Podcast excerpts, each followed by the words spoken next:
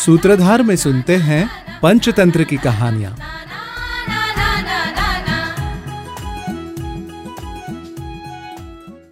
धर्म बुद्धि कुबुद्धिश्च द्वावे तो विदितो मम। पुत्रेण व्यर्थ पांडित्यात पिता धूमे न घातितः। अर्थात धर्म बुद्धि और कुबुद्धि, इन दोनों को मैंने जान लिया। पुत्र की मूर्खता से उसका पिता धुएँ से मारा गया।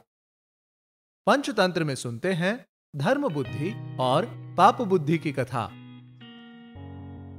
किसी गाँव में धर्म बुद्धि और पाप बुद्धि नाम के दो मित्र रहते थे। एक दिन पाप बुद्धि ने सोचा कि मैं तो मूर्ख हूँ, इसीलिए गरीब हूँ। क्यों न धर्म बुद्धि के साथ मिलकर विदेशों में जाकर व्यापार करूँ? और फिर इसको ठग कर ढेर सारा धन कमा लूँ। ये सोचकर एक दिन पाप बुद्धि ने धर्म बुद्धि से कहा, हम इस गाँव में अपना समय व्यर्थ कर रहे हैं। क्यों न हम नगर में जाकर कुछ व्यापार करें? धर्म बुद्धि ने अपने मित्र की बात मान ली और उसके साथ नगर को चला गया। दोनों ने कई दिनों तक नगर में रह के व्यापार किया और अच्छा धन कमाया। एक दिन दोनों ने अपने गाँव वापस लौटने का मन बनाया। गाँव के समीप पहुँचने पर पाप बुद्धि ने धर्म बुद्धि से कहा, मित्र, इतना सारा धन एक साथ घर ले जाना उचित नहीं है। क्यों न हम थोड़ा सा धन निकाल कर बाकी यहीं कहीं धरती में गाड़ दे। आगे जब भी आवश्यकता होगी, हम यहाँ आकर निकाल लिया करेंगे। उसकी बात धर्म बुद्धि ने मान ली। एक रात, पाप बुद्धि जंगल में गया और गड्ढे से सारा धन निकाल कर ले आया। दूसरे दिन पाप बुद्धि धर्म बुद्धि के घर गया और बोला, मित्र, मेरा परिवार बहुत बड़ा है। मुझे अपना घर चलाने के लिए अधिक धन की आवश्यकता है। इसलिए हम जंगल जाकर कुछ धन निकाल लाते हैं। दोनों साथ जंगल में चले गए। जब दोनों ने मिलकर उस स्थान पर खोदा जहाँ धन गड़ा हुआ था तो धन का पात्र खाली पाया। तब पाप बुद्धि अपना सिर पीटता हुआ बोला धर्म बुद्धि तुमने ये धन चुराया है। तुम्हारे अतिरिक्त किसी और को इस स्थान का पता नहीं था।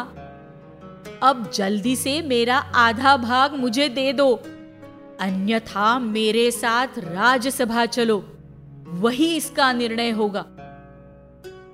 उसकी बात सुनकर धर्मबुद्धि ने कहा रे पापी, मैं चोरी नहीं करता।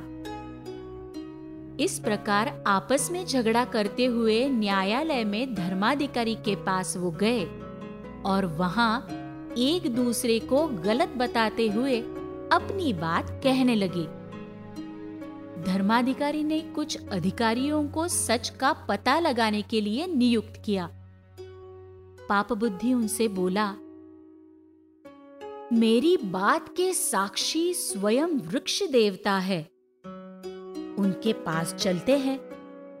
अब वही हमें सच बताएँगे।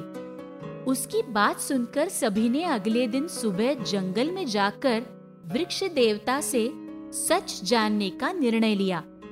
रात में पाप बुद्धि ने अपने पिता से कहा, पिताजी, मैंने धर्म बुद्धि का सारा धन चुरा लिया है। अब आप ही मेरे प्राणों की रक्षा कर सकते हैं।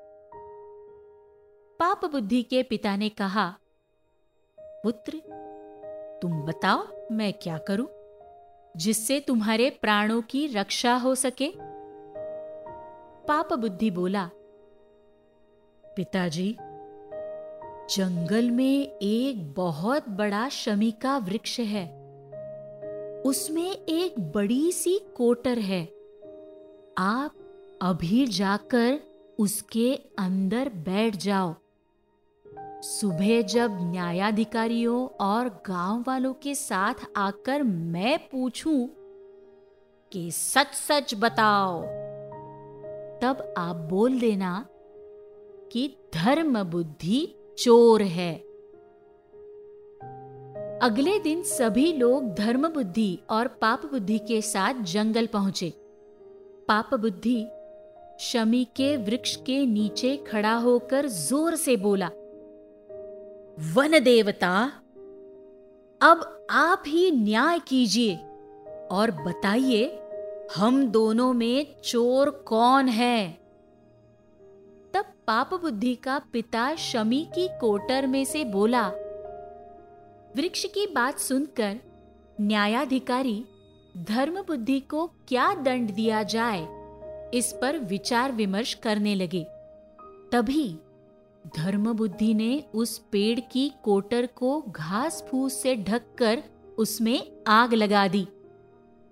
कोटर के जलने से आँखों और फेफड़ों में धुआँ भरने के कारण पाप बुद्धि का पिता चिल्लाते हुए कोटर से बाहर आया और सबको पाप बुद्धि का सच उसने बता दिया।